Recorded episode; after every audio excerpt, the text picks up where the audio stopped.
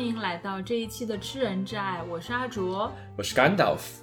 我们的创作得益于大家一直以来的热爱和鼓励，欢迎大家在爱发电平台上搜索“吃人之爱”，为我们提供额外的支持和赞助。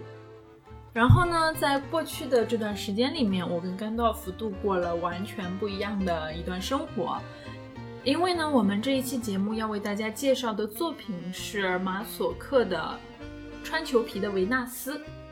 因为德勒兹专门写了一本书来研究马索克的《穿裘皮的维纳斯》，然后甘道夫就非常的想不开，非要跟这本啊，就是尼尔，就是在我在我读书期间把我折磨的死去活来的这个德勒兹啊，他非要跟这个人死磕。呃，在过去的一个星期里面，就在那边呃专心致志啊，全神贯注的研究这个这部作品。然后我呢，最近是在看侯麦的电影。呃，侯麦是一个我非常喜欢的这个法国新浪潮的导演，他的电影风格会让人觉得非常的舒服啊，你就会觉得说，哎，一个电影它怎么可以这么简单却这么让人喜欢？它很多电影的篇幅都是用在人物之间非常琐碎的对话上面，呃，琐碎到可能你一不小心就会走神。然后你在看他电影的时候，你其实特别容易被他在这个人物之间的对话的时候，里面的男人和女人的那种啊流动的这种眼神，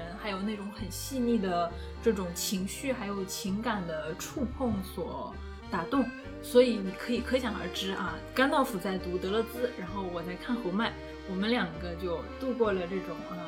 风格完全不同的几天。那甘道夫，你对过去这几天你自己这个愁云惨淡的生活有什么感言吗？感言就是，好像有些书读完了之后，然后你再重新看它，就好像没有读过一样。是有很多这样子的书。然后我最近看的一部电影是侯麦的《飞行员的妻子》，这里其实有一个非常有趣的三角恋的故事。呃，他电影一开始的场景是一个巴黎冬天的清晨，一个男人来到一个女人的公寓啊，原来这个男人他是这个女人就是消失了三个月的情人，他是个飞行员，住在法兰克福，他来这里是告诉这个女人，呃，这个就是这个飞行员他的妻子已经怀孕了，他准备跟他的妻子就一起在巴黎生活。呃，然后在同一个城市里和两个女人同时保持情人的关系，对他来说可能觉得比较负担，所以他就过来跟这个女人来提分手。这个女人她其实很倔强，然后嘴巴也很硬。明明你可以感觉到她很震惊，然后很伤心，也很难过，因为她的这个非常喜欢的恋人一下子消失了三个月，回来跟他说说他老婆怀孕了，然后他要回归家庭，跟自己分手。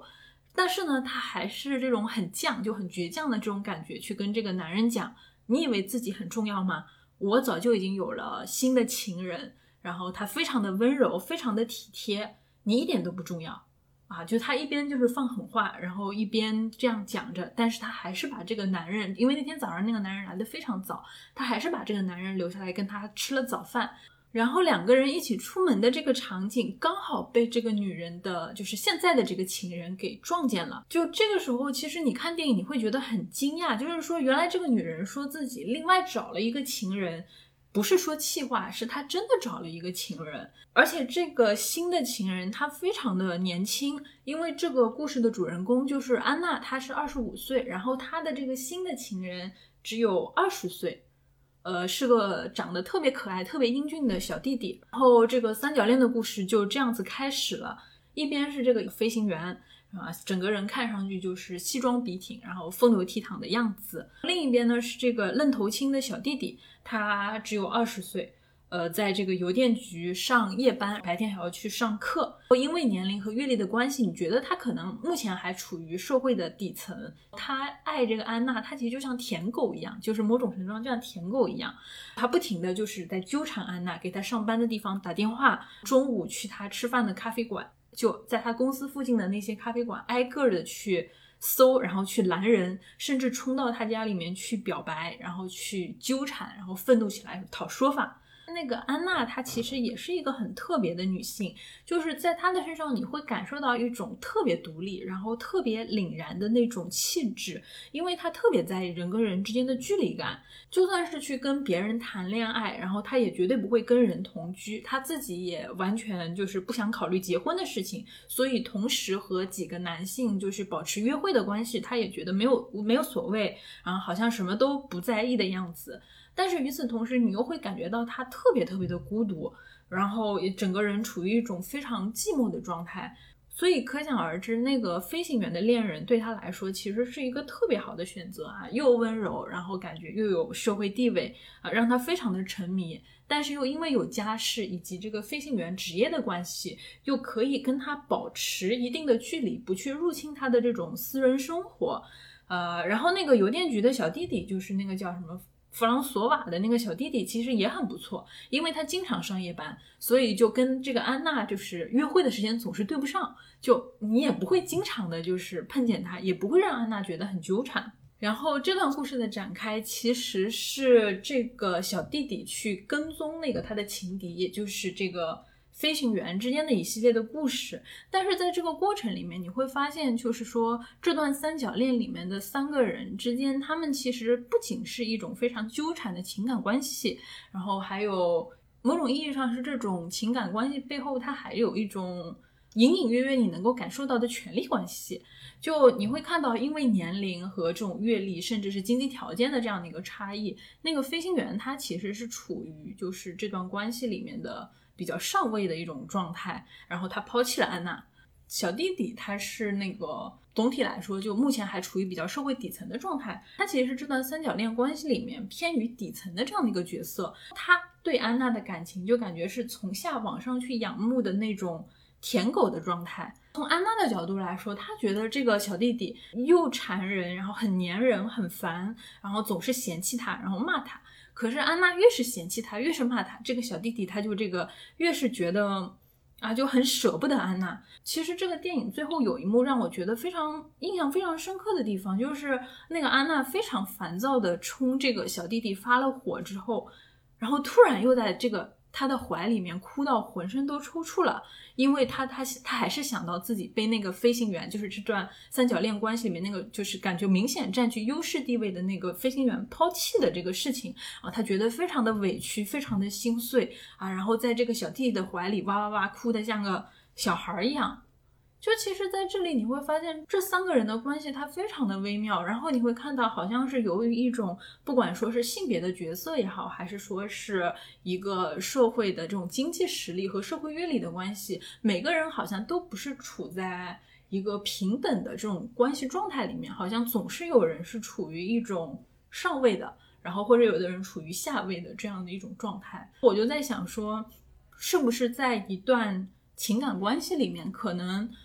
总会存在着这样的一种状态呢。那么幸运的是，我们今天要谈的这本书的作者，呃，马索克，他对于这个问题有着自己的看法。那他似乎是认为，在一个关系当中，就是当然，在从他从他的角度来说，就是关系默认就是异性恋的。那他认为，在男人和女人之间，就永远存在着这样的一个状态，就是一个是锤子。一个是钉子啊，那如果我是锤子，你就是钉子；那如果我是钉子，你就是锤子。那所以呃，不论在任何一个时候，那你可能都要去决定说，你到底是想做那个锤子，还是想做那个钉子。它里面不是还有一句话，就是说一个男人和一个女人的关系，如果这个男人他不能成为这个女人的主宰者，那他就只能成为这个女人的奴隶。他觉得好像就是在这个。两性的关系里面，好像必然是有这样的一种一方主动，然后一方被动的这样的一种关系。嗯，而且就是他的这个想法也是很极端的，就是因为他的想法是我要么是有一个完美的，呃，而且纯洁的，重要的是他强调忠诚的，就要么是有这样的一个妻子，那要么我就要有一个非常邪恶的暴君。然后让他主宰着我，所以就是呃，在他看来，这种两性之间的关系是非常极端的一种权利上面的摇摆。所以，我们当然，我觉得他自己可能更倾向于自己去扮演奴隶的那个角色。嗯，当然，就是呃，我们因为前几期讲到了这个呃萨德萨德侯爵夫人，right，然后在我们里面就提到了这个迪萨德还有他的作品，所以其实就是。怎么说呢？就是我们自己给自己挖了一个坑，对不对？就是大家听到说，哎，我们这期做了这个节目，那肯定过几期肯定要讲马索克，所以我觉得可能几期之前大家就猜到，哎，早晚会有这一天的到来，这件事情肯定会发生。呃，那么今天这件事情又发生了，所以我们知道这个呃，Craft von Ebing Ebing 就是一个非常著名的一个性学家，然后他把这个两种他们叫做这种性癖，准确的翻译就是是一种，就它是一个比较负面的词，就是一个这种性变态，叫做 perversion。然后一种叫做这个 sadism，就是以我们之前介绍的萨德的名字来命名；一种叫做 masochism。所以说，像阿卓讲到的，就是我们今天要介绍马索克，因为呃，它往往在传统意义上被人们和这个所谓的受虐倾向呃联系在一起。当然，随着今天我们的讨论，呃，其实我们也会更多的回到文学的本质，因为就是当我们今天在谈论呃，不论是在谈论性还是在谈论心理学的时候。那这些词它的来源都是文学的，就所以有一种说法就是说，呃，当你在谈论后施虐和受虐的问题的时候，呃，那么就是你本质上都是在讨论一个文学性的问题。那么，所以呃，我们今天就带着大家一起回到文学本身，然后我们来去探索一下，那这个 呃怎么说以他名字命名的这个 C 呃这个 masochism。对吧？这个受虐的这个作者本人，那他的作品原本是什么样子的？我觉得这个问题的讨论特别有意思，因为我记得在我们做《吃人之爱》这档节目比较早期的时候，就是甘道夫他曾经问过我，为什么就是每一次我们的焦点都是在这个书这件事，就是在文本上？因为其实比如说像我们之前的这个。洛丽塔也好，还是说像钢琴教师也好，它实际上都是有非常好的电影来作为文本的参考。那实际上有的时候我们是也可以就是通过讨论电影情节的方式来展开我们的话题，而不是说每一次我们必然的都要依据于某一个文本来进行讨论。但是我自己在一开始的时候，我对这个问题还是有一点点就是 啊文学系学生的一点坚持，就是。电影虽然很好看，但是我们还是要有一个一贯的这样的一个，嗯，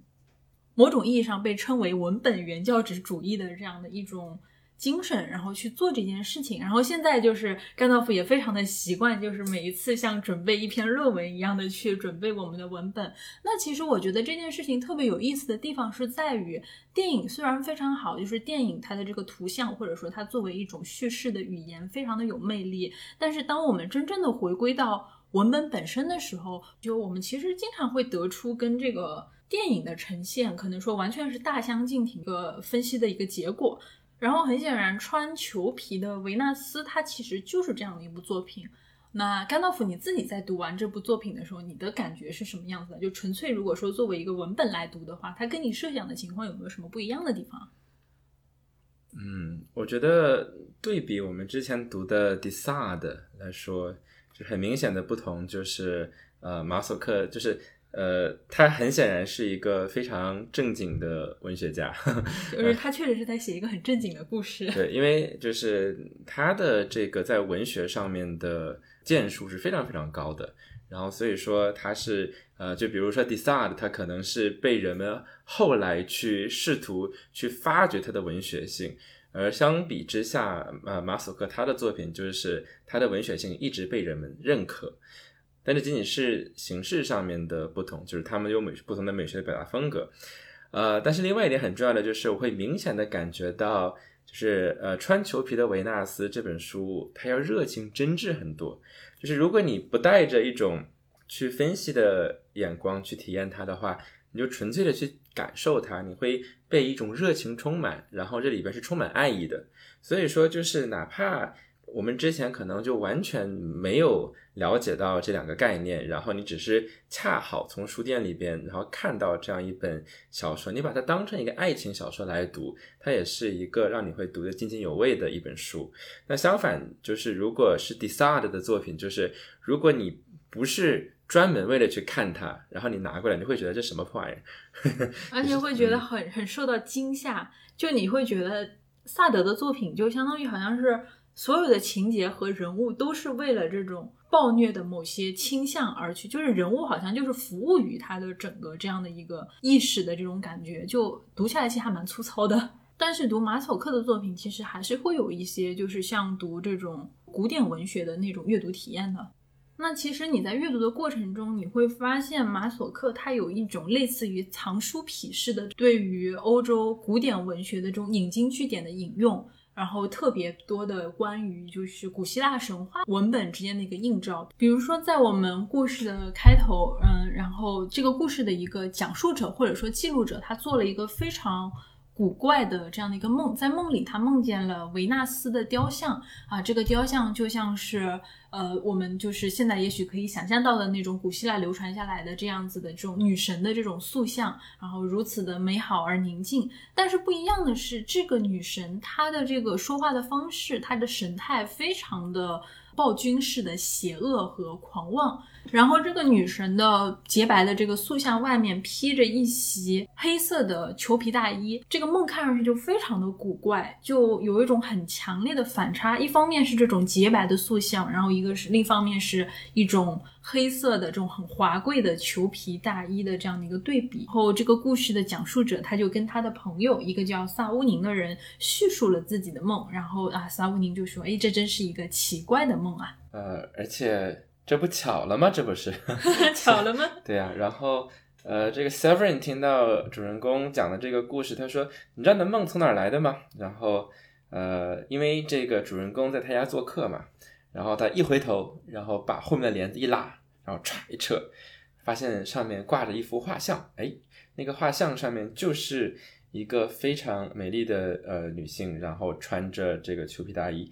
呃的这样的一个形象，这个形象它其实是参考了就是十六世纪的一幅画，这幅画叫做《Venus with Mirrors》，叫做镜中的维纳斯。所以说我们这本书叫做穿裘皮的维纳斯，其实是和这个画作里边有一个呼应。然后但这个时候就很奇怪的一件事就是我们其实呃，因为我们读这本书基本上从开始就知道这个故事大概是什么样的一个性质。呃，但是其实你会发现，Seven 这个角色很有趣的地方，就是他一开始就是颐指气使的，就是指去指使一个女性，然后去指责她，啊，你这个家务怎么没有做好？然后所以一开始你会感到，哎，这是一个呃很暴君式的角色。然后直到他最后叫了一声那个女人妻子，然后你才意识到，哦，原来那个女性其实其实是他的妻子。然后所以说这个时候你会想，为什么这个男人？要这样的对待他的妻子，就以一种这个类似于去指使自己的仆人一样的方式去对待自己的妻子。那这个时候，这个呃，Severin 就跟他说说啊，你现在不明白没有关系，然后给你解释。然后这个时候呢，他就呃给我们的主人公看了一本书，那这本书是他多年来积累的一个日记。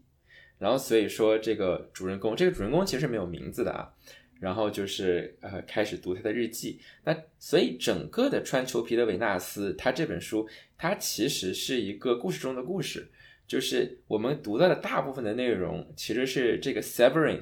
他的呃日记里边的内容。所以再往后就变成了以我这个第一人称的视角来描述呃他的经历的这样的一个过程。而这个我就从我们这个不知名的主人公变成了 Severin。所以我们下面要理解的就是他到底是怎么变成一个对自己的妻子这样颐指气使的人，以及墙上的那幅画是怎么来着？你刚才讲了那个墙上那幅画，你只讲了那个画里面那个女人是啊穿穿穿着裘皮大衣的维纳斯，你没讲这女人脚下还有一个人类呢。对对对，就这个女人脚下还踩着一个人类啊，那个人类呢，就是这个我们的日记的作者 Severin，就刚才那个对他妻子颐指气使的那个 Severin，就是萨布宁。对对对，就是那个女人手上还拿着根鞭子。对，就是如果是我在这个情况，我会很懵，然后我就看到，哎，就是你明明在画里面是那样的，然后一回头，哎，你在生活中居然是这样的，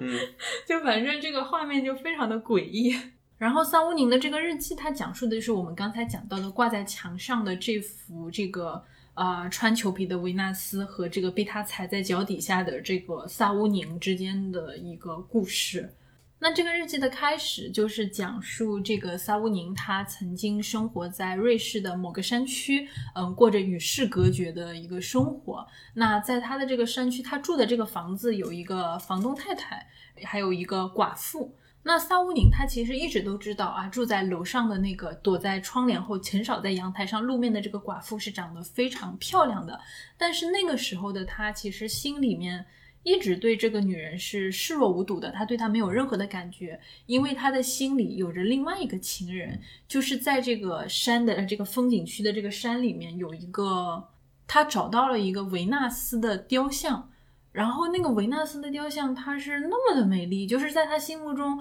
就是他觉得古希腊神话里的那个代表着爱与美的那个女神维纳斯啊，就是这个样子的。所以他把这个雕像视为自己的情人，每一天都跑到这个山里面去跟这个石头情人去约会啊，然后心满意足的回来。直到有一天，他在这个雕像的附近，他看到了有一个。穿着白色丝绸衣服的人影，然后一开始他以为自己见鬼了，就你可以想到这种大半夜的晚上，又是山里，然后一个穿着白色衣服的这个女人在这边飘来飘去，然后但是呢，他内心又有这种啊，某种意义上就是对于这个维纳斯的执念，又逼着他啊去找，然后后来呢，他终于找到了这个身影，发现原来就是他之前一直视若无睹的这个寡妇。然后他第一次发现，天呐，这个寡妇竟然这么的美，他爱上了她，他觉得这个寡妇就是那个维纳斯的化身。从此以后，他就对这个叫旺达的女人就啊爱的这个泥足深陷，不能自拔了。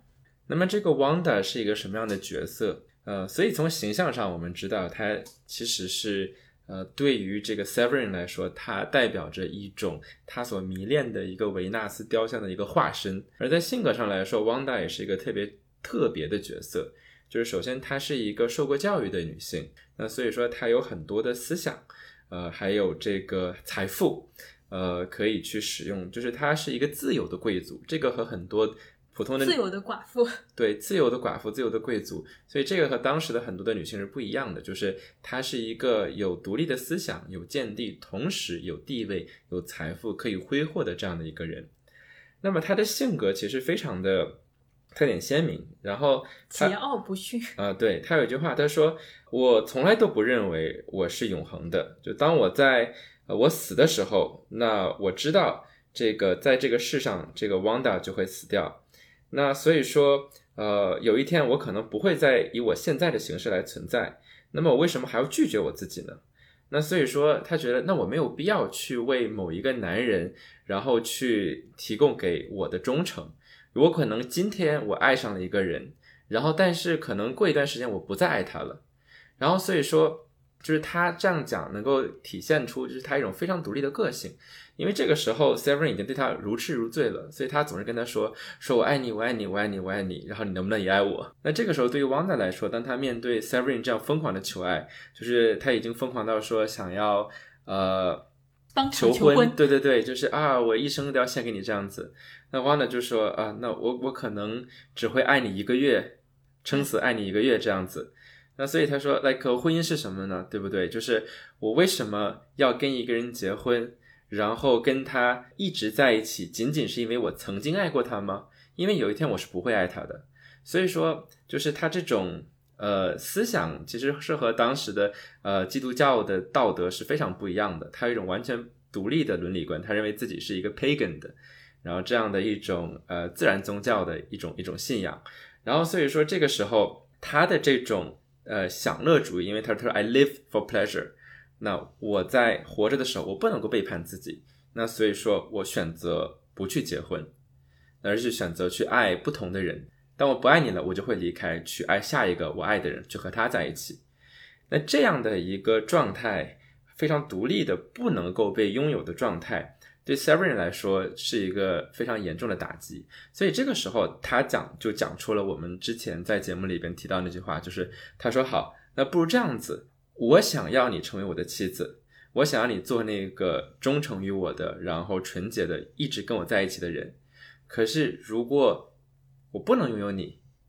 那好，那你可不可以成为一个暴君？如果我不能拥有这样的一个纯洁的女神，那我想让她变成一个暴君来蹂躏我。不过，我觉得其实到这个时候，萨乌宁才是真正说出了他内心真实的这个渴望，就是他其实并不是说，呃，我我爱你，我要迎娶你做我的妻子。他好像就我觉得像是顺水推舟，就是对着汪达把自己就是啊藏匿在心中已久的那种隐秘的。愿望给说了出来，因为这个萨乌宁他自己其实也是一个贵族，就是虽然可能跟这个旺达相比，他不算就是经济独立，因为他还要依附于他的好像是一个叔叔，家比如说定定期给他发生活费这样子，但是他其实也算是一个贵族青年，呃，然后也有财产，呃，也受过很多的教育，他说自己也是读什么。哎呀，卢梭啊，然后读什么康德啊，读莎士比亚这些作品，就是有着非常良好教养成长起来的这样的一个青年。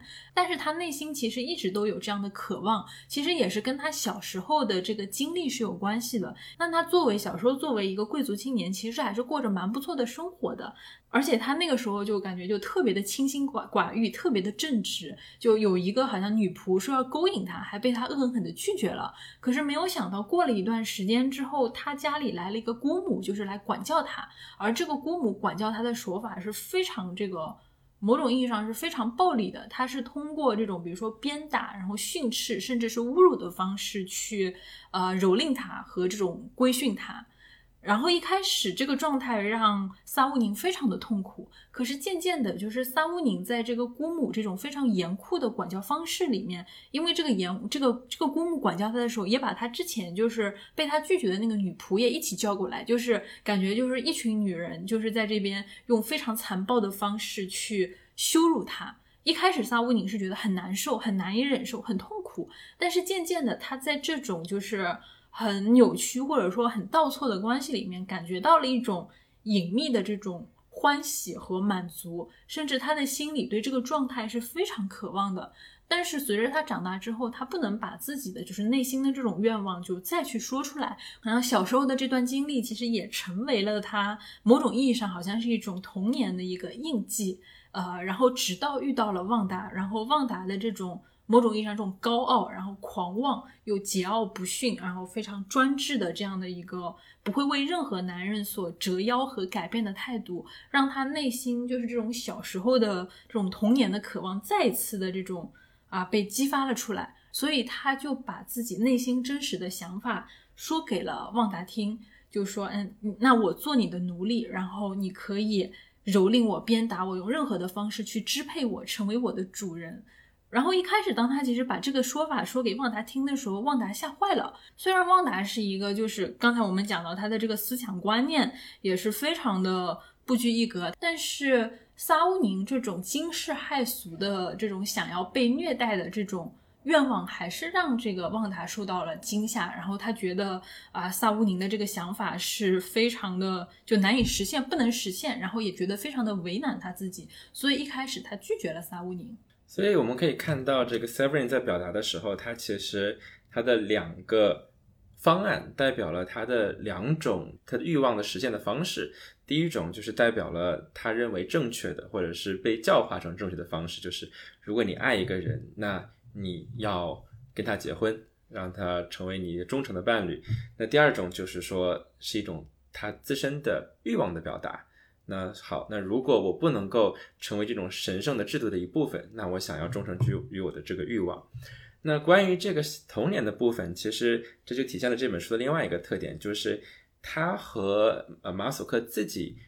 真实的经历有着非常呃强烈的呼应。就是这里边的很多情节是有非常明显的自传性质，而且就是之后我们会讲到，就是这本书其实是一个自我实现的预言。就是他写完了这本书之后。他反而获得了这本书里边，呃，他想要得到的东西。那么在 Deleuze 的那本呃《Coldness and Cruelty》里边，就是他在呃这本书的后半部分，其实就是放了这个 Venus in Furs 的全文，然后到后面还附了就是马索克自己写的一个在这本书出版的时候一个回忆。那马索克的自己承认，就是在这本书里边，Severin 小时候的故事跟他小时候是一样的。就是那个时候，他就特别喜欢去阅读各种书籍里边的这种乘法，呃，比如说一些圣徒，然后他们受到鞭挞，然后受到肉体上面的惩戒这样的一些情节。然后，所以那个时候他年少懵懂的，他就非常喜欢这样的东西去阅读。那有一次，他们家里边就来了一个阿姨，一个 aunt。那这个时候，那个阿姨就跟他说：“你帮我把这个大衣脱下来。”然后他就乖乖的把这个帮他的阿姨把这个裘皮大衣脱了下来。然后等到他帮他这个就是脱掉鞋的时候，然后他就捧起了他的脚，然后他就没有。呃，忍住，然后就开始亲吻他的脚。那这个时候，这个他的阿姨就就是不太开心嘛，就把他踢走了。然后，所以就是呃，这是第一个片段。第二个片段就是同样的一个经历。然后不久之后，就他就在那个家里面玩儿，然后他俩在家里面玩儿，就不知道呃怎么玩儿，就玩到了他的这个阿姨的房间里边。然后这个时候，他听到外面脚步声，啊，想糟糕，不行，他就躲了起来。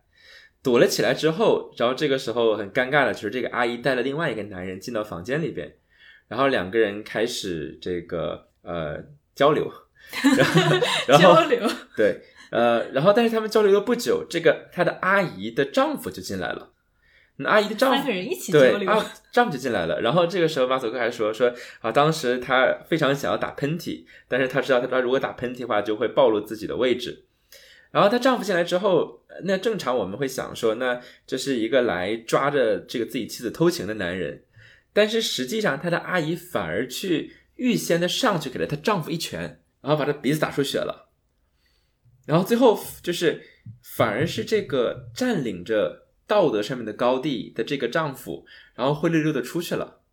然后之后呢，就是在一片混乱当中，他就被发现了，被发现了之后，然后这个阿姨就说啊，你这个。呃，小兔崽子是不是？小兔崽子，对啊，小兔崽子，崽子，崽子啊，这个怎么回事啊？你这是你在在这给我当间谍是吗？你看我来惩罚你。于是呢，他就拿起了皮鞭开始抽他，然后所以就是这相当于他第一次真正的在肉体上经历这样的惩罚，然后就把他赶了出去。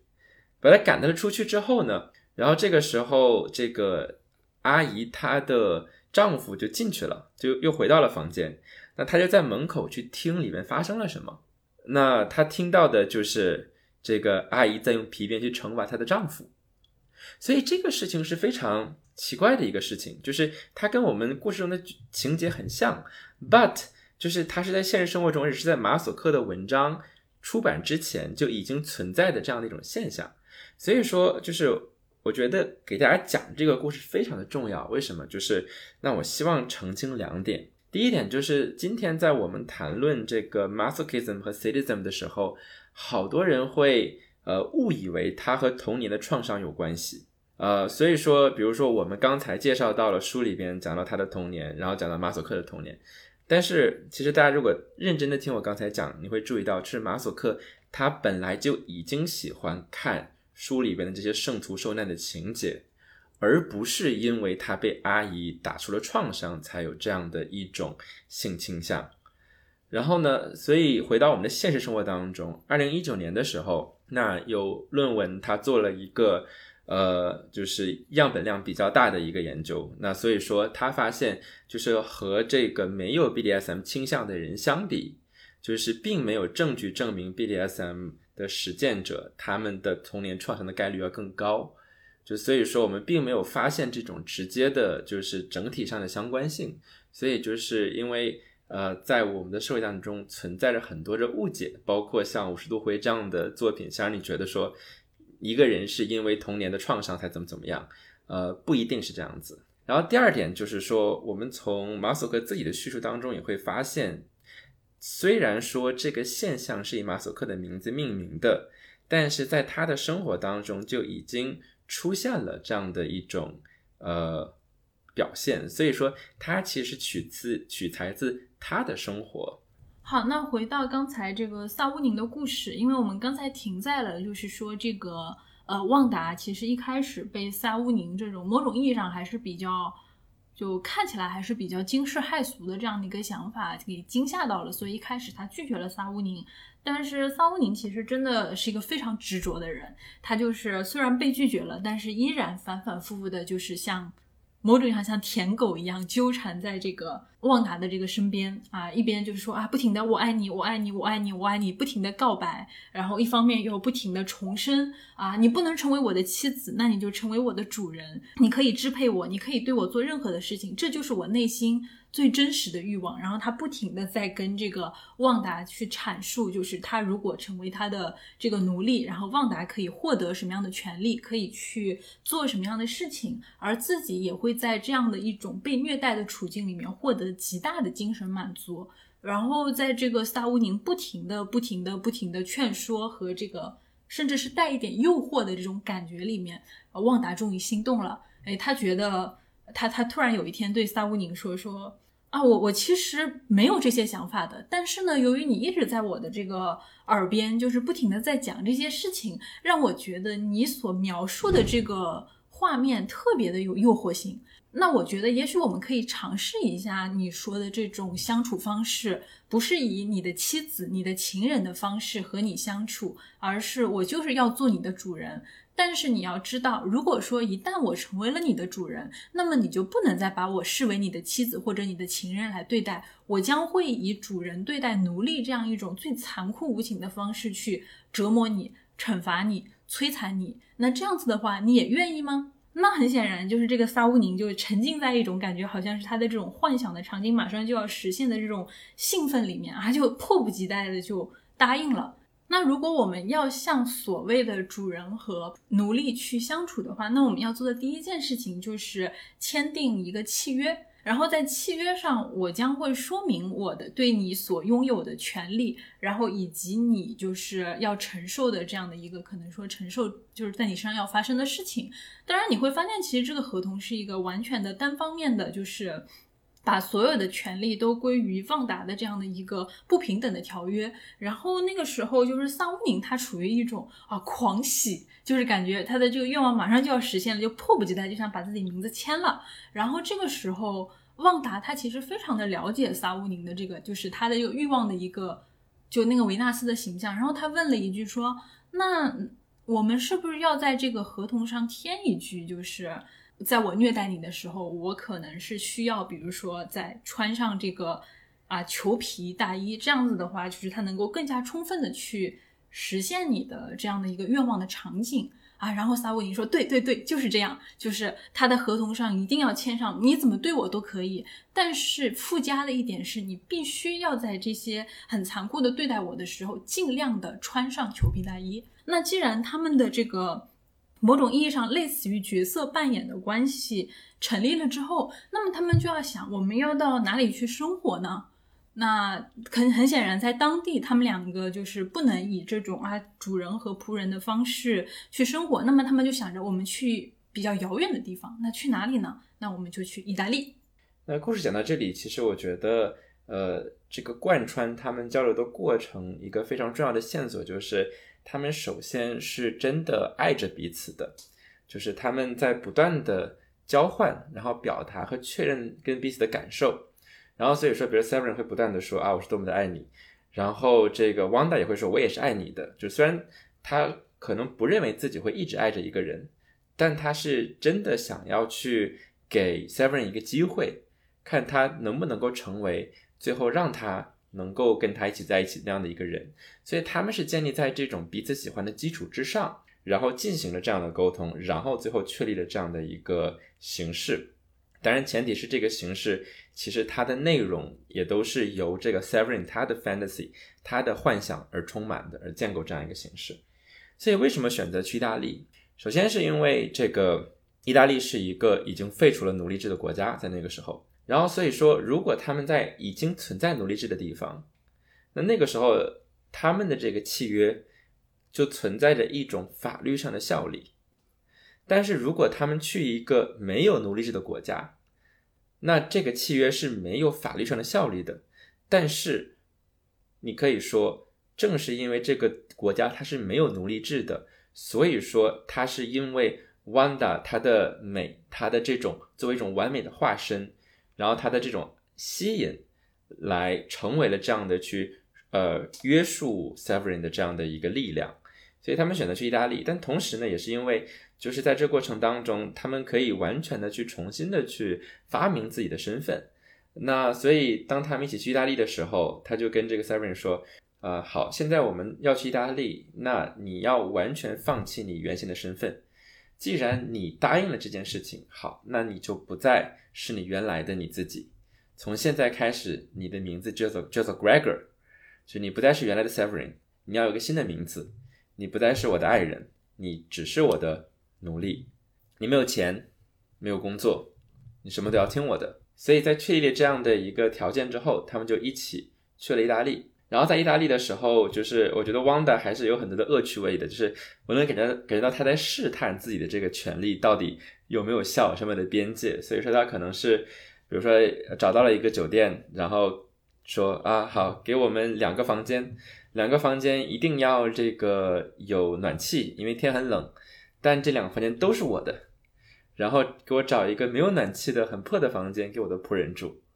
然后或者第二天早上起来之后。然后他看到这个，他要吃饭，然后看到 Severn 在楼下吃饭，然后他说啊，你怎么可以让我和这个肮脏的仆人在一个房间里吃饭呢？于是就把他赶走。或者他有的时候忽然想要出门，然后就说啊，去那个把我的这个仆人叫出来。然后 Severn 可能几天没睡，然后跟很多他并不常接触的一些，比如说等级社会等级比较低的人在一起，然后又没有好吃东西，然后又不得不跟着他出去。然后他们一路上也都是 Wanda 会坐到这个，比如说是上等的车厢，然后 Severin 就要在下等的车厢里边去待着。但是每次这个火车一停下，Severin 都要去呃从他的车厢啊这个屁颠屁颠的跑出来，然后到那个 Wanda 那里说伺候他啊，你要热水吗？给你点热水。你要吃不给你吃的。然后伺候完了之后，赶紧在火车发车之前再跑回到自己的小车厢里面去。当然，其实随着这个游戏的深入，其实汪达后来又让这个萨乌宁补充签了一份协议，就是因为其实随着这个主仆游戏的一个深入，其实方达也会觉得有一些就是可能是觉得这个关系它背后有一些隐患，所以他甚至啊某一天很残酷的就是写了一份类似于是萨乌宁的自杀声明，就是让他在上面签字，意思就是说如果之后不管发生一些。呃，什么样子的意外？然后萨乌宁可能因为痛苦，或者说因为心碎，或者怎么样各种原因死掉了。然后相当于是一份免责声明一样的东西，就萨乌宁亲手签下了，我是自愿自杀的。然后这件事情跟汪达是没有任何关系的，这样的一个内容。不管发生什么，不可以追责。如果合约失效，假如说如果我们解除了主奴关系，那我们都就是约定。忘掉这件事情，并且不提起它，而这个很有意思，就是说，就是你们约定起去忘掉这件事情，这要怎么做到呢？嗯，对，反正就是绝口不提这个事情。所以其实你可以看到，到这一步，这两个人的这个某种意义上这种角色扮演的这个关系，就已经真的是非常深刻了。不过在这个关系里面，其实还有一个禁区还没有真正的去涉足。那就是在这个合约里面，虽然萨乌宁他的人生这个自由是完全属于旺达的，但是他其实没有要求，就是旺达对他是要保持忠诚的。因为一个妻子，一个情人，那可能在道德意义上，她需要对她的丈夫、对她的情人保持忠诚。但是旺达他扮扮演的是一个主人的角色，他是不需要对萨乌宁保持忠诚的。其实这一点也是萨乌宁内心非常强烈的一个渴望。他其实是希望，就是当自己是旺达的仆人的时候，旺达也能够其跟跟其他的男性去约会，然后在这个过程中，他其实能够更加强烈的感觉到自己的尊严被残酷的给践踏了，然后他其实是很渴望这样的一个事情的发生的，但是你会发现，当这个场景好像真的要发生的时候，萨乌宁的内心又真的非常的痛苦。因为其实旺达他是有回应萨乌宁的这个愿望的，因为他其实当这个萨乌宁扮演他的仆人的时候，因为旺达本身也非常的有魅力，然后当他前往意大利去漫游的时候，其实一路一路上也在不停的去吸引其他的一些什么才俊啊，其他的一些就是贵族青年啊，然后这样的一些什么王子啊这样的角色去跟这个旺达啊去调情，然后在这个过程里面，旺达其实非常的清楚的知道萨乌宁备受折磨啊。但是他还是非常主动的去跟他们去啊约会调情，甚至去很残酷的跟这个萨温宁说，你不仅要成为我的仆人，然后当我去和那些男性约会的时候，你也要成为那些男性的仆人，然后我们跟他一起来折磨你。当他去说这样子话的时候，萨温宁的内心就是他没有那种意料之中的那种狂喜和这种刺激的感觉，更多的他反而是一种就是非常痛苦，然后非常撕裂的这种状态。所以在这个过程当中，其实有一个非常微妙的一个 dynamic，呃，我们可以来聊一聊，就是其实 Severin 在这个过程当中，他要一直的去跟 Wanda 去确认他们两个此时此刻的状态是什么。就是，所以基本上这个这个书里边可能发生了四五次这样的对话，那它的逻辑基本上是这样子的，就是比如说 Wanda，他可能吸引了一个男性，然后去派 Severin 说，来这个仆人 Gregor，你去告诉我这个人的信息是什么，然后把他告诉我，然后给我约好了这个呃，就跟他同一场次的戏，然后让我们去相见，让我们去约会，所以这件事情，当 Severin 听到了，首先。他是会感到痛苦的，虽然这是他想要想要发生的事情。在他感受到痛苦之后，他的第一反应是找 Wanda 去确证，就是说啊，你为什么这样折磨我？我好痛苦。然后呃，你到底我是那么的爱你，因为那你为什么这样做？然后这个时候 Wanda 会说，我很爱你，然后我是因为爱你，知道你想要，这是你想要的，所以说我才这样做。然后这个时候，Seven 说：“哦，你是因为爱我，所以是为了实现我的 fantasy 才这样做的。”于是这个 Seven 就立刻又进入了一个很嗨的状态啊！我好兴奋，他他他在实现我的幻想。所以就是在呃很大一部分就这种情节的发生的过程当中，呃，其实我们可以感受到，就是 Wanda 也确实是在为了满足 Severin 来在做这件事情，因为有一个。环节的时候，他是在说说，你看，虽然我约了这么多人，但是我没有一次丧失对你的忠诚。然后这个时候，Severin 说啊，原来你一直都是忠诚于我的，原来你真的是因为爱我，所以才做这些事情。然后所以说，他们呃就一直在经历这样的一个过程，就是他们生活在幻想当中。所以当幻想实现的时候，Severin 又没有能够。准备好以现实的视角去接受幻想，于是他要确认说，我们到底是不是还在幻想里边？我们在现实当中到底是什么样的关系？当他获得了 Wanda 确认之后，他还在重新建立这个幻想，然后在幻想里边嗨。这也是就是 The Luz 提到的一点，就是呃，这种 Masochism 就是受虐和 Sadism 施虐，他们的区别有很大的一点，就是在于对于 Masochism 来说，幻想是核心的。就是你其实并不是真正的因为，比如说被鞭打这件事情，然后感到非常的啊产生愉悦、产生快感。当然，呃，我们指的就是马索克这件事情，我们指的仅仅是这个作品当中，我们不是在讲所有的这个呃喜欢痛感或者是喜欢臣服的现象。所以在马索克的这个例子当中，他并不是。真的喜欢被鞭打怎么怎么样，而是说他在延迟自己的满足，他生活在一个幻想的当中，他在等待幻想实现，而这个现实又拒绝了他幻想的实现。那所以说，至于这个幻想的实现的拒绝，也就是这个期望，这个 suspension，对吧？这个等待的过程本身成为了他的快感的来源。所以说。他想要获得快感，他必须一直的确认自己生活在这个幻想当中。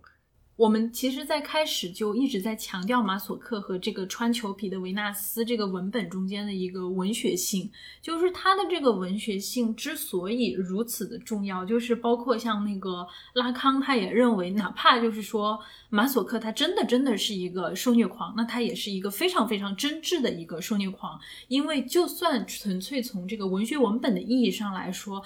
他的这个穿裘皮的维纳斯的这种文本都是这么的美妙而绚烂，而且其实相比于从这个可能说这种临床医学或者说精神分析的角度去谈论这个马索克的这个受虐皮受虐狂的这样的一个倾向，其实他的这个内心的这种幻想图是更多的是建立在一个文学文本的这样的一个角度，就像我们刚才讲到的，相比于他在被他的那个。姑母所责罚的这个事件发生之前，他其实已经在大量的在阅读相关的这样的一个文本的作品，然后在这个沉浸在文本的作品中，他其实已经充分的某种意义上去了解自我内心的这种渴望。然后我们会发现，在这个穿裘皮的维纳斯里面，这个故事的主人公他这个萨乌宁的他的自己在这个文本里面的主体性，他也是通过这种语言和文本之间的这种张力来构建的。就是说，相比于这种被虐待的这种欢愉，然后还有这种呃这种可能说被羞辱的这种。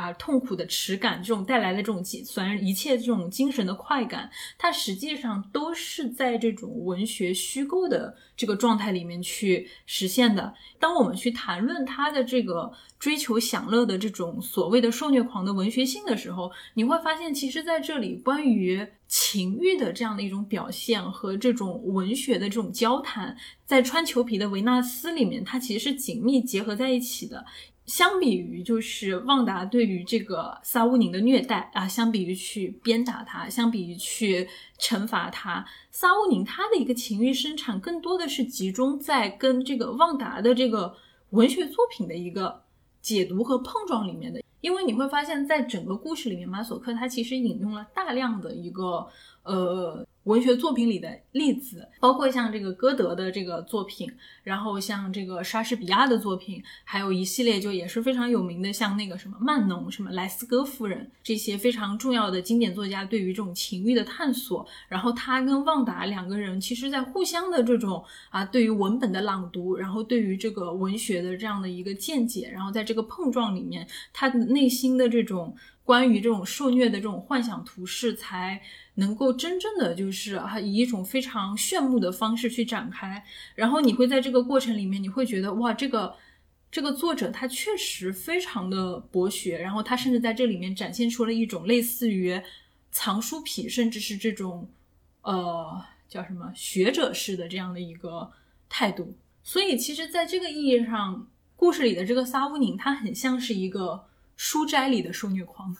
就是他好像是沉浸在这样的一种。文学的这种或者说虚构的这种作品里面所展现出来的幻想图式，所以当他真的跟这种现实里的这种。呃，情感关系去发生对冲的时候，它其实就会产生一种非常深刻的一个落差。其实这可能也是跟很多人就是说，哎，读了很多的文学作品，读了很多的小说，然后当你可能把它真的去到现实里面去应对这种情感关系和现实状况的时候，你就会感觉到一种很强烈的一种落差感和这种啊幻想破灭的感觉。就是当这个旺达他真的去跟别人约会的时候，啊，萨乌宁他除了心痛就是难过，还有崩溃。那如果说前面的那些若有似无的约会对象都好像只是一些刺激啊，让这个让这个萨乌宁吃醋的影子，那么到后面其实有两个非常重要的人物的出现，真正的让萨乌宁的内心产生了非常大的震动啊。其中第一个就是一个德国的画家，哎，这个画家他非常的迷恋这个汪达，然后他要为这个汪达作画，嗯，他想要描绘出这个汪达的这种神态。呃，然后就反正也是像这个萨乌宁一样，如此如痴如醉的爱上了这个汪达。但是这个时候，这个汪达的状态，他并不是说我并不希望你把我描绘成一个就是啊，你们这些男人心目中这种理想的纯洁的这种女神。我想让你画出我们这里最画出我最真实的样子。所以他就呃，他就穿上了他的这个裘皮大衣。然后拿上鞭子，让这个萨乌宁跪在他的脚下。他把这个画面展现给了这个画家看，说：“这就是真实的我，你把它画下来。”这个画家的反应是和呃原文里边 Severin 的反应是有一个呼应的，就是我们在文学作品当中会经常看到一种，就是男性在一个神圣女性面前失去语言能力的一个描述的呈现。所以第一次在这本书里边出现这样的情节是 Severin。在他看到王达的时候，他以为哇，这个维纳斯活过来了。然后他觉得他的语言背叛了他。然后之后，在他经历了被鞭打的时候，他觉得哇，实在是太爽了。然后他说那个那个部分就是呃，indescribable，我没有能力去形容它。然后所以说，对于这个画家来说，呃，就是那我读到的解读就是他的反应也是一种，因为这种看到哇，像女神一样。然后他失去了语言的能力，就是，呃，那有些精神分析的解读就是说啊，他的这个，呃，这种男性性就是那个背叛了他，然后让他失望了，就是被这个功能已经被解体了这种感觉，呃，他就没有这个功能了。然后所以说就在这样的东西面前，然后他感受到了一种震撼和 shock。然后所以这个时候他跟 Seven 一样，都是呃成为了一个被他征服的这样的一个对象的感觉。对，就是他这里其实有一个非常微妙的一个心理变化，就是当他第一次就是看到这么冲击的画面的时候，他其实还是。惊吓多于这个啊惊喜的，但是你会发现，当他画完这幅画的时候，这个画家的心理状态就已经完全不一样了。他带着一种隐秘的这种艳羡和满足，就是他好像也沉浸在了他们这样的一个世界里面，然后他就这样子离开了。而第二个非常重要的情人就是那个希腊人。这个希腊人带给了萨乌宁前所未有的危机感，因为这个人他就像是阿波罗一样的英俊，因为就像我们之前说的，他他在这个汪达身上感受到的这种维纳斯的气质，本质上就是一种啊，像是这种古希腊的神话，就是被基督教称为是异教的这样的一个奥林匹斯神系的里面的这种异教的。这种狂野的这种美感，然后刚好他看到的这个希腊男性，他身上展现出来的就是古希腊神话里面阿波罗的这样的一个啊伟岸的这样的一个形象，他是如此的英俊，然后如此的这种俊朗，浑身上下散发出来的这种精神气质，也让这个汪达其实也慢慢的沉浸在了就是这个恋人的这种啊光辉里面，然后所以这个时候萨乌宁有一种强烈的预感，就是他觉得这一次他会失去汪达。那么他伤心到什么程度呢？就是伤心到说：“我实在不行了。”就是你看你这么喜欢这个人，好了算了，那我就自杀吧。反正这个合同里边说，那你不放了我，那我只能选择自己结束自己的生命。然后他就是他就去跳河了。然后呃，那庆幸的是，这个时候呃，王达就呃恰好是那个和他的仆人，然后过来把他从河里面捞上来。然后说傻孩子，你看我怎么会真的背叛你呢？对不对？啊，所以说就是你看这个希腊人跟之前的人一样，就是我还是爱你的。那我只是为了实现你的这个 fantasy，然后我才去找的这个人啊。然后所以说，那他们就其实是有一个和好的过程。和好的过程之后，呃，但是这个时候其实我们忘了讲一点，就是这个时候汪达一直有三个黑人的女仆，然后一直是这个，就是当他们在。呃，就进行这种主奴的惩罚的场景的时候，一直是这三个黑人的女仆在去去去束缚这个 Severin，然后呃，然后这个时候 Wanda 去鞭打他，等等等等等等，呃，然后所以说在这个时候，他们回到他们帐篷里边，然后跟他的仆人在一起。那这个时候 Wanda 说：“哎，好了好了，那我们呃和解了吗？和解了，就是你看我还是爱你的，那就是所以就他们和解了和解了，然后就开始。”交流，那谈着谈着，然后他们情欲一起来，其实主要是 Severin 的情欲一起来，又开始进入了一种主奴的方式。然后 seven 就说啊，那你呃，这个你会惩罚我吗？然后他说我会。那你会穿上你的裘皮大衣吗？然后他说我会。然后所以这个时候他又呃让他的这个三个黑人的仆人就把这个 Severin 捆了起来，然后他刚要去惩罚他，这个时候。就是像这个魔术师大变活人一样，请看啊！然后这个时候，那个希腊人从后面蹭了出来，说：“啊，你不是喜欢呃这样子吗？你不是喜欢就是在你不得不承受他的情况下，然后让我去和别人相爱，然后让我们一起来惩罚你吗？好，你的愿望实现了。然后这个时候，Seven 说：我我不要，这不是我想要的，你不许碰我，怎么怎么样？但他又什么都做不了。”所以这个时候，他就开始真的被这个呃希腊人和汪达去惩罚、去鞭笞。那所以这是他们最后的一次就是经历。那在这之后，呃，他们的这个关系就彻底的崩塌了。这个时候，我觉得呃有几个非常有趣的地方值得我们去呃解读一下。第一点就是这个希腊人的形象，就是你会发现。呃，其实 Severin 他在描述这个希腊人的时候，他是带有着一种就是 homoerotic，就是同性的性吸引的一种质感去描述的。呃，然后所以说你会看到他说啊，这个这个男人他是这么的美，然后我是如此被他吸引，然后，但是他形容的语言是说他像个女人一样等等，然后或者是说啊，那有男人向他求爱，但是因为这个被他拒绝，所以自杀了等等。所以这个时候你能够感受到，就是呃，这个希腊人他作为一个可以征服 Wanda 的存在，他其实代表着两个非常矛盾的这样的一种形象。第一就是他是一个威胁，因为他的存在。他会让 Severin 觉得他会征服 Wanda，以至于他会失去 Wanda。然后第二点就是他发现这样的一个征服他人的存在是性感的，就他会被这个男人所吸引。所以这个时候其实呃有一个非常重要的一点就是你会发现在这种呃 masochism 就是就是其实我们可以不把它翻译成受虐，其实我觉得更准更准确的我们就应该叫做马索克式。就在这种马索克式的这样的一个情节当中，那其实产生性吸引的不是 heterosexuality，不是异性相，而是 heterosexual power difference，而是说，呃，这种性的权利的差异。然后当他感受到这种差异的时候，虽然对方是跟他是同性的。但是，因为在那样的一个社会当中，就是这种性别的权利的差异都被认为是异性的，就是就我们先忍受一下这样的一个话语。但是，是这样的一种就是性别的权利的差异，让他产生了这样的一种性的唤起。那第二点就是说，呃，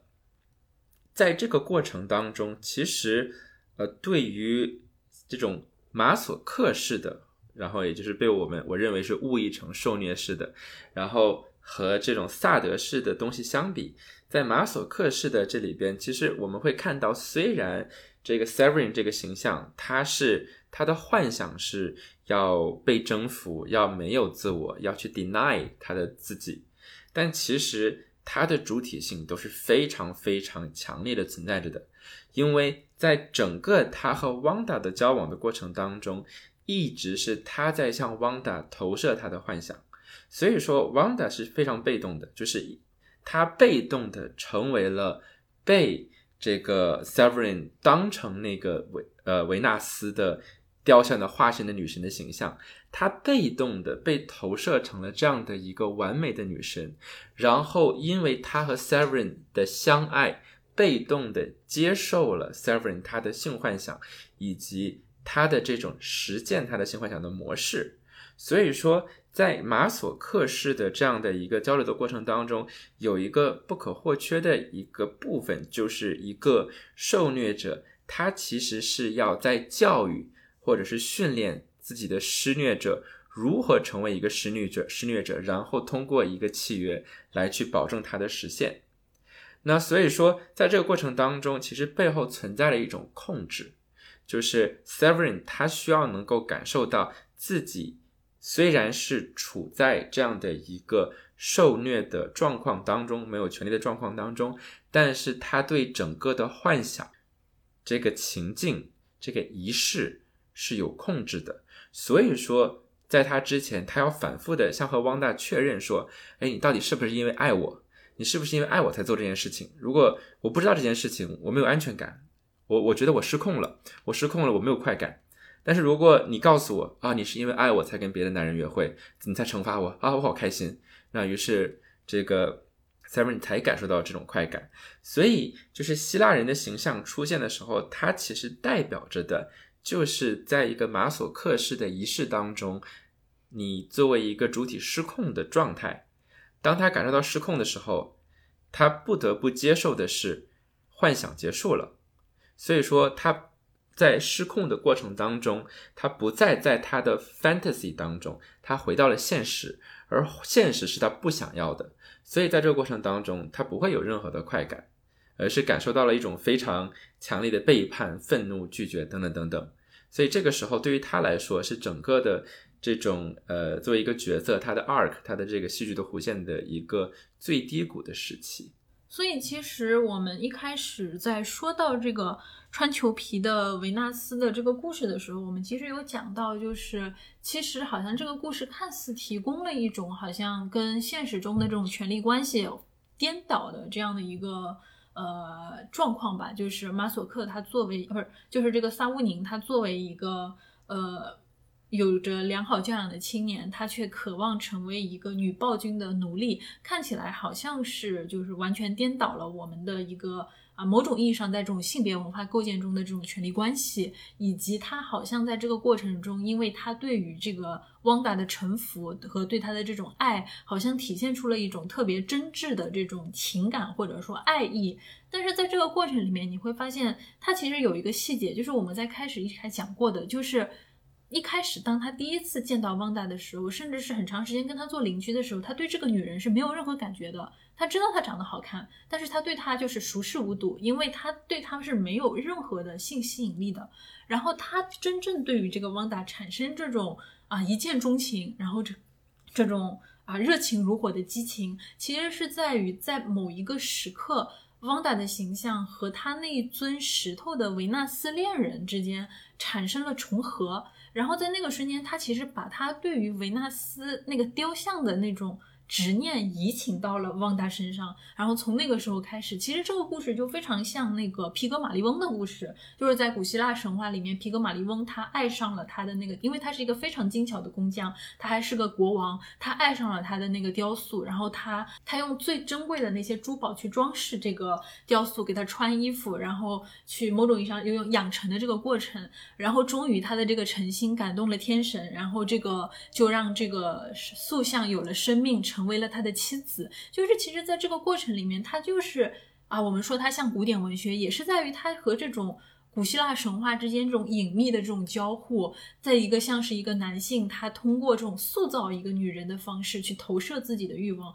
而这个过程里面，这个女人是没有话语的，这个女人她是被塑造和被创造和被凝视的这样的一个存在。而与此同时，就是我自己其实在读这个故事的时候，尤其是这个维纳斯的形象，她其实。特别有意思，就是说，为什么偏偏是维纳斯？为什么偏偏是维纳斯穿裘皮大衣这样的一个形象？然后，比如说，他可以换别的女，比如说穿裘皮的雅典娜，然后穿裘皮的赫拉，就是好像感觉就，然后他其实在这里去选择维纳斯的形象，也是有非常特定的这样的一种文化含义的，因为维纳斯实际上就是在那个古希腊神话的谱系里面，就是这个。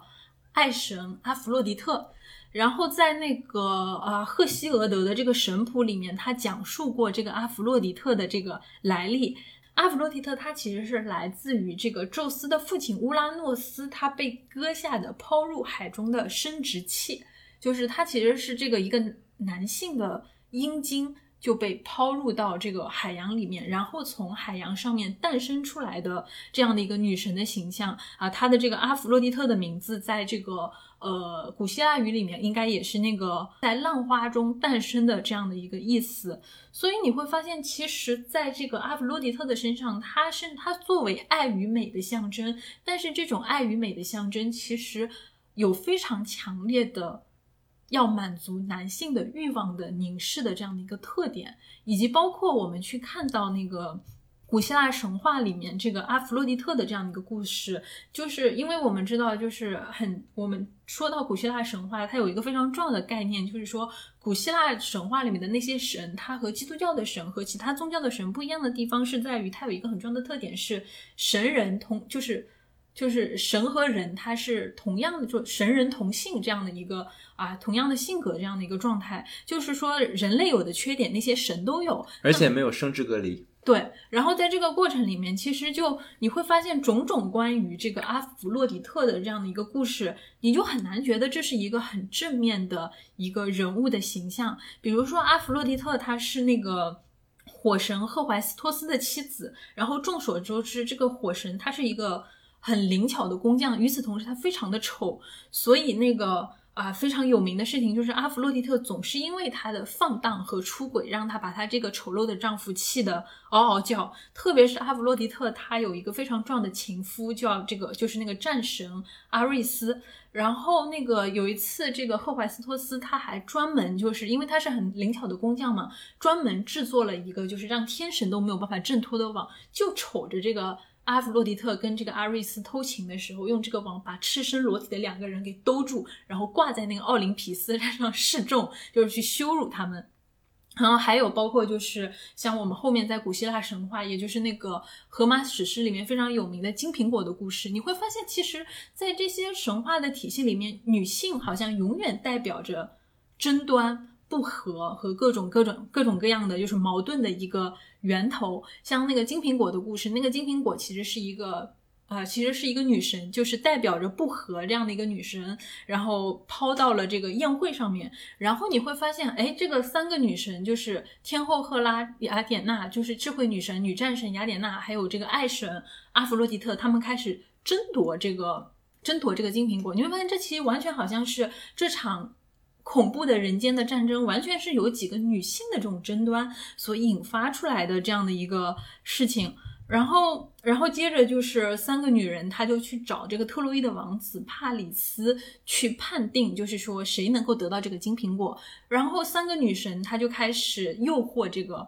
帕里斯啊。赫拉说：“你可以，你把金苹果给我，你就可以去成为国王。”然后雅典娜说：“如果你把金苹果给我，我可以给你世界上啊最最最好的智慧。”然后爱神说：“你把这个给我，我就给你世界上最美的女人。”然后帕里斯他就选择了说我要这个啊，我要我要世界上最美的女人。他把这个金苹果给了爱神。然后你会发现，好像就真的就是阿弗洛狄特这样的一个形象，它代表着非常强烈的这种性欲，然后代表着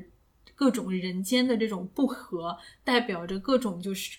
各种就是男性欲望的凝视。与此同时，你会发现，好像就是说世间引发的各种争端，最后又会被。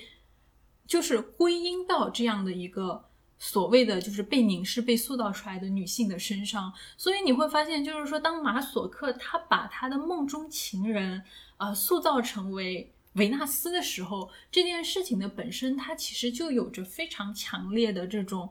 男性对于女性的这种很强烈的塑造和凝视的这种感觉。然后在这个过程里面，其实你会觉得好像说汪达身上他有非常强烈的，让你觉得非常有这种非常有这种暴君气质的这种专制和独断，或者说很辣。但是你其实真的在看的时候，也会觉得汪达他的一个存在就好像是萨乌宁的一个提线木偶一样。嗯，因为在这个，因为我们知道，呃，他们画的那幅画，我们刚刚讲过，就是取材自这个。呃，Venus with mirror，然后所以是这个镜子和维纳斯，哎，所以镜子和维纳斯这个画，那我们会看到的就是说是一个女性她的一个丰满的裸体，然后她的脸有一部分是呈现在这个镜子之中，但是在镜子之中的这露出的这一小部分脸，就是她镜子外面的这一部分脸看起来是极美的，是完美的。但是镜子之中露出来那一小部分脸，就是没有那么好看的，甚至稍微有一些粗糙的，就是所以说它可能是预示着，比如说某种就是人们的虚荣，然后或者是每个人在镜中，或者是都有一个没有被发掘的这样的一种阴暗或者丑陋的一面，就这样的一种感觉。所以我们可以看到，就是说，其实呃选择这一幅画，它有一个和。这个 Wanda 的一个映照，就是 Wanda 她一直在说说，呃，我没有你这样的欲望，但是你可能激起我心目心中的某一种，呃，偏好，但你要你要小心，你要能够承担它的后果。所以说，其实这就是，呃，对于这个 Seven 来说，他做的一个事情，就是他去。把这个他心目中认为的完美的维纳斯，然后去唤醒他想要的这一部分。但是作为这种马索克式的角色，他本身有一个矛盾性，就是他在不断的教，因为我们讲到，就是在马索克式的仪式当中，去教另外一个人如何去规训自己，是一个很重要的过程。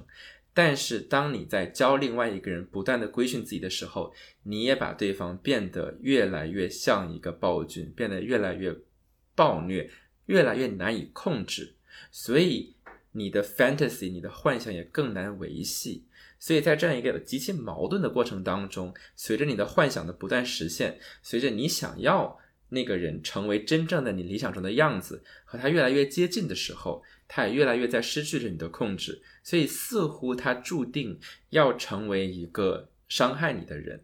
所以这也是一个马索克式的呃仪式和一个萨德式的仪式非常非常不同的地方。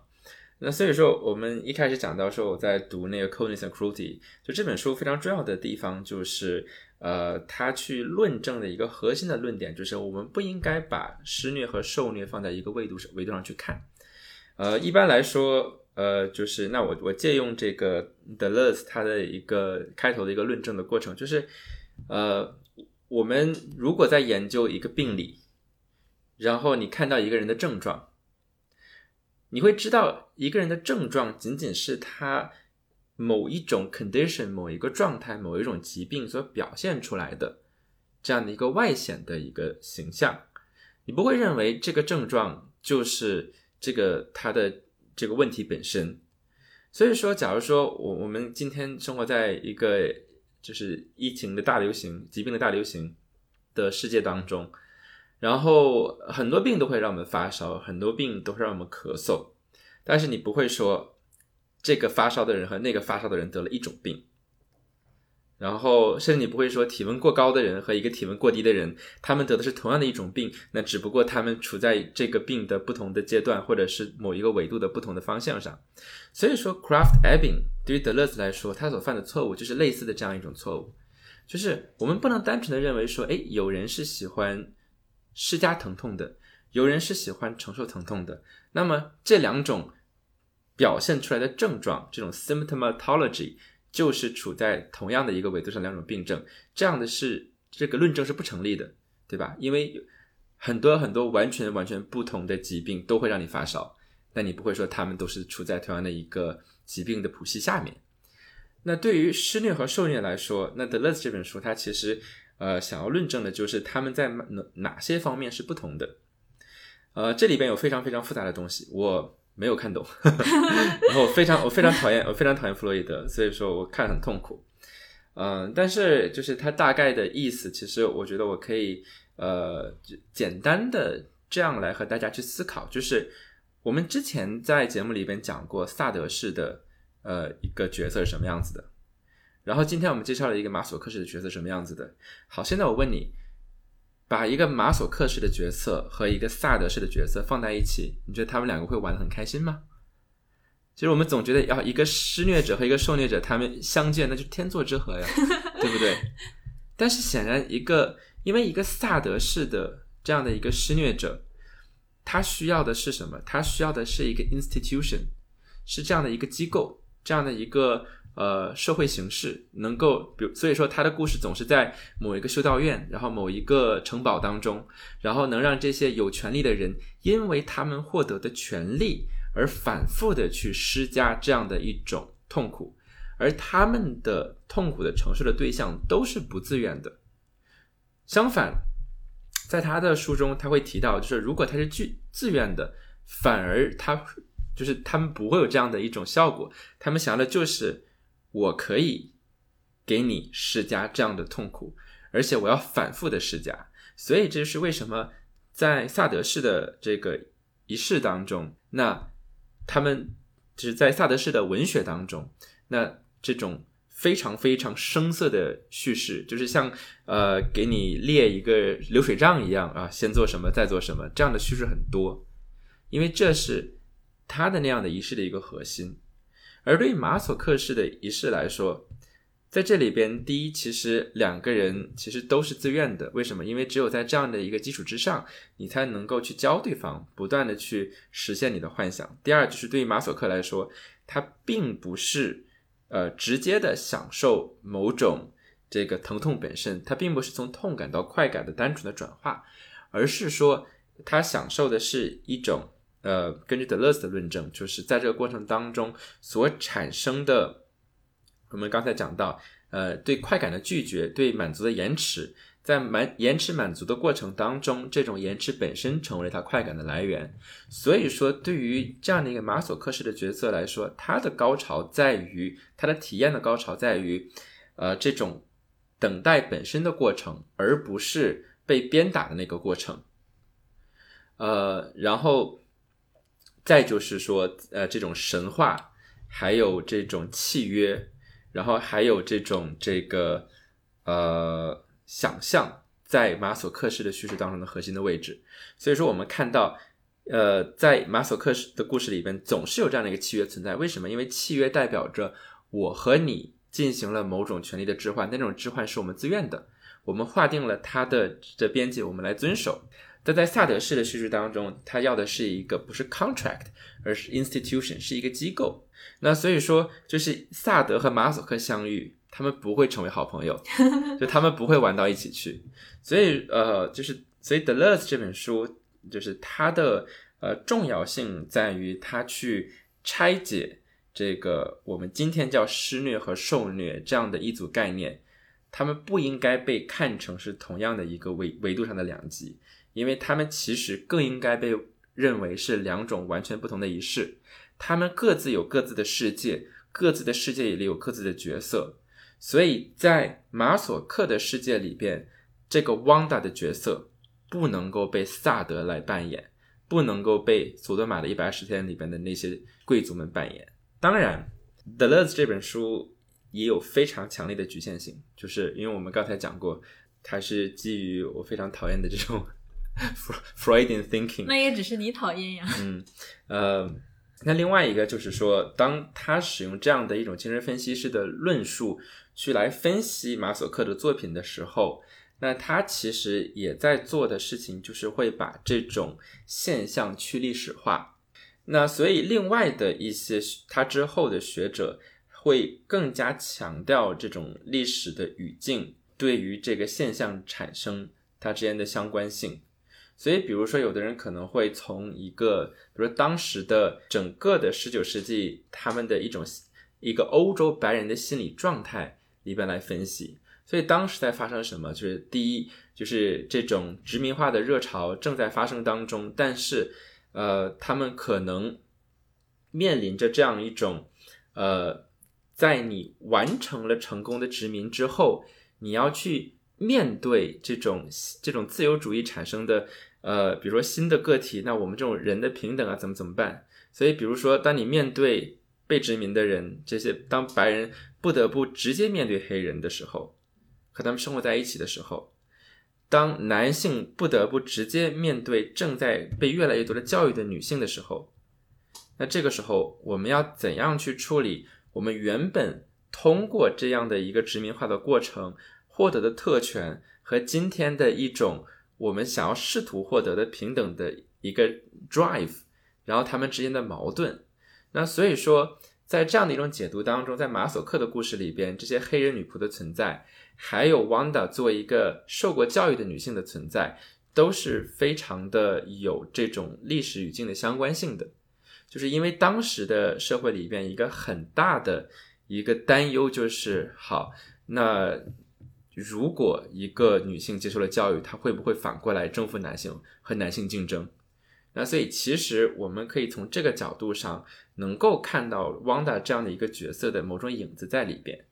不过其实话说回来，我觉得在这里。就是你刚才讲到的，像萨德和这个马索克，他们之间就无法成为一组啊契合的某种意义上玩耍的伙伴。其实最根本的原因，他们其实这两位朋友，他们在各自的世界都是各自世界里的暴君。萨德身上的这种暴君属性是非常明显的，然后那个马索克他这里的一个。特别的地方是你，你好像觉得他在塑造一个女暴君，但是其实你仔细去读这个文本，你会发现在这个故事里，真正的暴君其实依然是马索克他自己，因为在两个，就是因为你刚才其实着重的在强调的就是马索克和萨德两个人之间的差异，或者说马索克式的这种啊这种方状态和这个萨德式的这种状态之间的差异，但是如果说回归到这个。马索克和萨德的这种创作，我们都都说这个文学创作的一种方式里面，你会发现他们其实依然是会尝试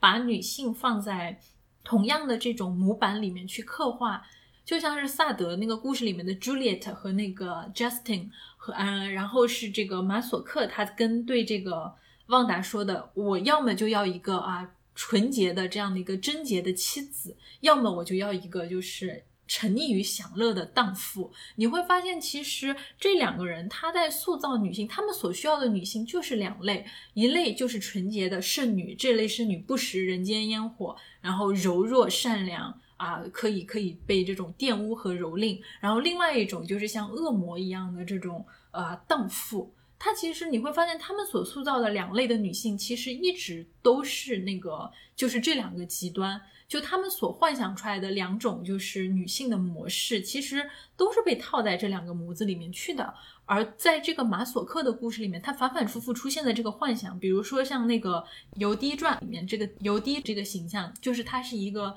以色列的一个女子，然后她潜入这个敌军的。军营利用美色，然后把那个将军的头给砍了下来啊！就像你刚才说过的这样的一个受教育的女性的一个形象，砍下男性的头颅这件事情，其实是有着非常强烈的象征意味的。就是你可以杀死一个男人，这是一个女人可以杀死一个男人，这是一个你可能说是对于暴力的反抗，但是你把他的头颅割了下来。包括就是像那个莎乐美，她砍掉这个呃约翰的头颅，就是圣经里面的这个故事这样的一个人物形象，一个妖女她砍下一个男性的头颅，因为头代表着。一个男人，他的一个男性，他的一个创造力，他的权威，他的智慧，这件事情本身，它不仅是对于暴力的反抗，也是一种对于男性这种在整个社会的主权，然后对于这种智智慧或者说对于理性的这样的一个僭越。所以在这个过程中。汪达所代表的背后，让他不停的想起，就是说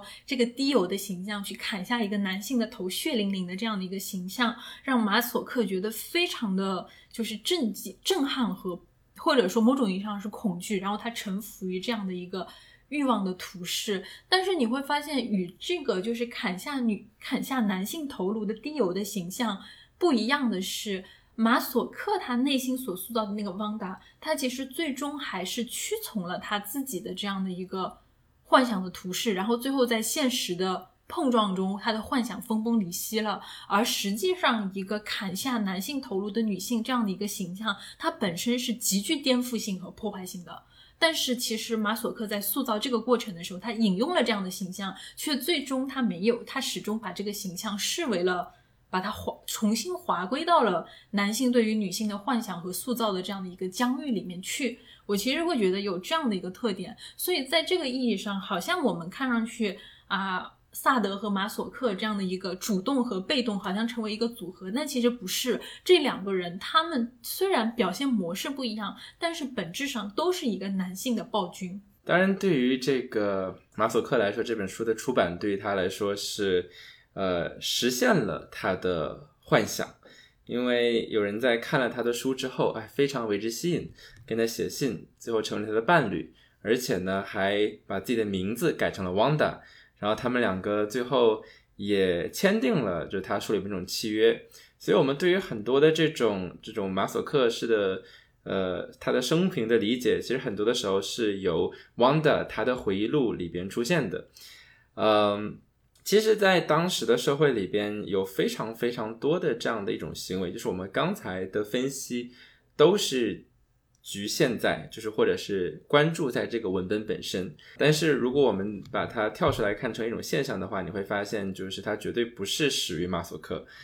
呃，跟他同时代的很多人，比如说有一个非常著名的一个女性的日记的创作者，叫做 Hannah Kowick，她呢。就是她是一个普通的女仆，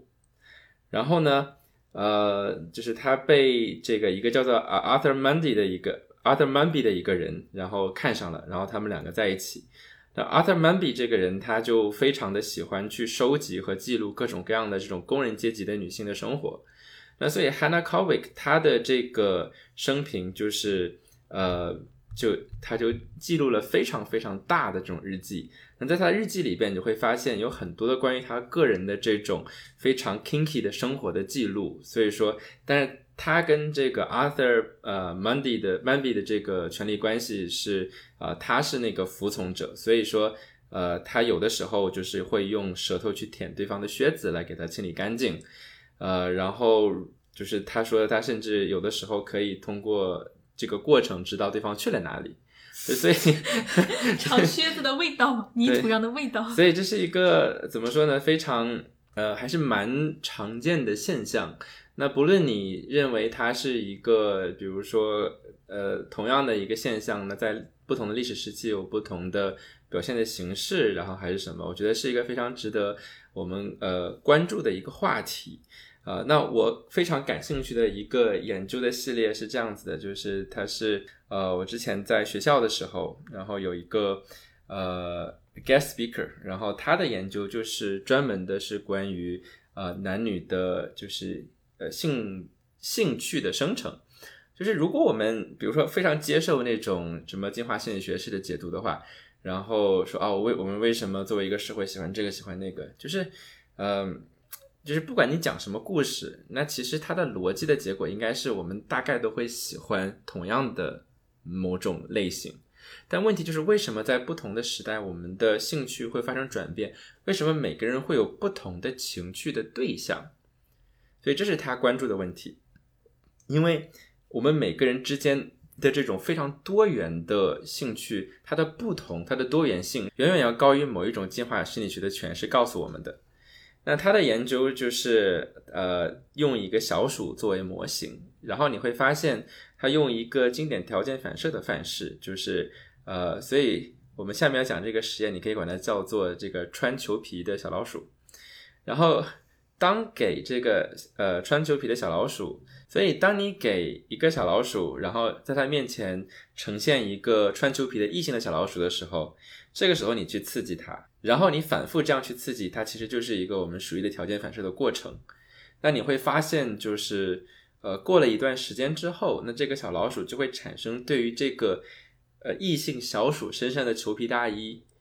就是真的是一个 fur coat 在实验中使用的 这种 fur jacket，然后产生兴趣。所以之后，它再要交配的时候，你会发现，呃，这些小鼠非常的不愿意去和这个没有穿裘皮大衣的小鼠去交配，就他们会呃不行，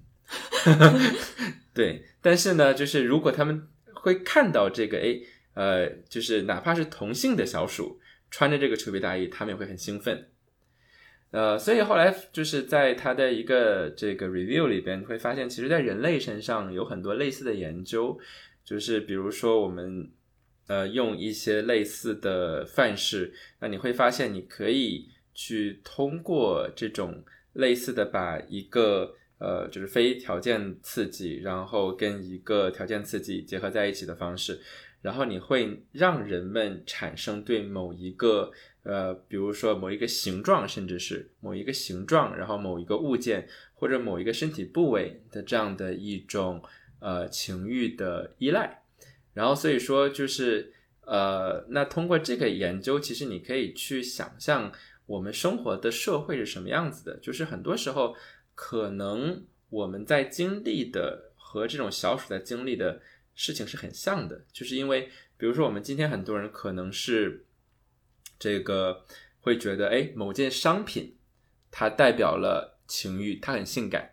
你比如说，在一个异性恋凝视当中，我们会觉得，就从小看广告就觉得啊，这个比基尼是一个性感的东西。然后，那可能你在这样的环境当中长大，你就会觉得比基尼是性感的。但是，一个人他的身体本身，然后他的器官本身是不性感的。所以其实就是有这样的一个异化的过程，就是我们生活在一个商品的社会当中，我们在不断的学习新的，就是和你的情欲相关的联系。但是有的时候在这个过程当中，你本来的和这种身体和情欲之间的关联就会被削弱。当然，就是这是一个非常非常呃极度简化的模型，因为。我们产生情欲的机制显然不仅仅是条件反射一种，然后同时，其实对于不同的人来说，就是我们身体的不同的部位，然后产生这种呃，就是通过这个过程产生 fetish，它的难易程度，还有根据你的经验，比如说你是不是呃事先接触过某一个刺激，就是其实有很多的细节是会不一样的。但是因为恰恰这种复杂程度，使得你难以去通过某一个。呃，怎么说？你难以去追溯到一个人他具体的产生某一个兴趣的过程。呃，所以说，就是很多人他可能就是像马索克一样，然后呃从小就知道自己有什么样的情欲，然后有对什么样的东西感兴趣，他可能在书中看到什么就感到很兴奋，但这未必是因为他的某些童年的创伤，因为他甚至都自己都可能不知道是怎样产生的。不过这个过程其实不也很像是那个，就你我，因为我们刚才会觉得他可能小时候阅读了大量的这样的一个受虐待的作品，然后逐渐认清了自己，但是未必不是他阅读了这些作品，然后又在这个过程中塑造了自己。或者说，他这种情况也很像是这个包法利夫人，就是因为我们看到这个，在这个故事里面，包法利夫人她沉迷于这种骑士的浪漫爱情，也是因为她小时候在修道院里面读了很多的这种浪漫的骑士文学，然后产生了这种可能说就是跟她自己所生活的这种。阶层这种层次所不一样的这种激情和幻想，好像在这个过程里面，你很难说到底这个自我它是逐渐被认知的，还是说你其实在认知的过程中，你的自我是被塑造出来出来的。那么话又说回到，就是我们刚才讲到的这个马索克，他因为这个小说的创作结识了他后来的妻子，然后这个妻子改名叫做汪达，好像是实现了他自己的这种幻想的图式，然后他成为了一种人生的赢家。但是实际上，他这个妻子自己在后面，就是这个叫汪达的妻子，他后面也写了一个回忆录啊，就是发发现其实这段婚姻就是说好像。在马索克看来，可能是一个理想的婚姻，但是对于他的妻子来说，其实非常的辛苦，因为他他在那个回忆录里面就写了很多，就是啊，他要做，首先他要做家庭主妇，他有非常多的这种啊辛劳和需要操劳的事情，然后他生育了孩子，他要承担照顾孩子的这样的一个辛劳，以及他作为就是。主妇嘛，她还要管理这个家里的这种经济，然后这种艰难的维持家里的收支平衡，就是她其实，在日常中承担了一个家庭非常多的一个琐碎而繁重的一个职责。但是，当她结束了一天的这样的一个操劳之后，在晚上，她还要强忍着这种疲惫的情绪，穿上她的裘皮大衣，去扮演她丈夫心中的理想情人的样子，去满足她丈夫的这种性幻想。其实就是你会发现，从故事的另一面来看，其实是完全不一样的一个状况。嗯，所以这也就是为什么在这个故事里边，我们看到 Severin 还有 Wanda 都是贵族，因为这是在很多的这种，尤其是精神分析师的分析里边，他们会觉得这个。跟这个东西没有什么关系，所以这里边出现的很多关于殖民、还有种族的、还有阶级的问题，就直接被一笔带过。但其实它对于这个整个的仪式来说是非常核心的，就是恰恰是因为他们都是有权利的人，所以他们才可以去游戏权利，他们才可以去颠覆权利这件事情。所以他们就是，所以 Severin 这个角色，他才。有权利可以去被他玩耍，才可以放到这个东西说好，这是我的筹码，放到这里给你。但很多人他没有这个东西，在这过程当中，他们很多的劳动都是被仆人完成的，包括这个 Wanda 这个角色，当他去鞭打 Severin 的时候，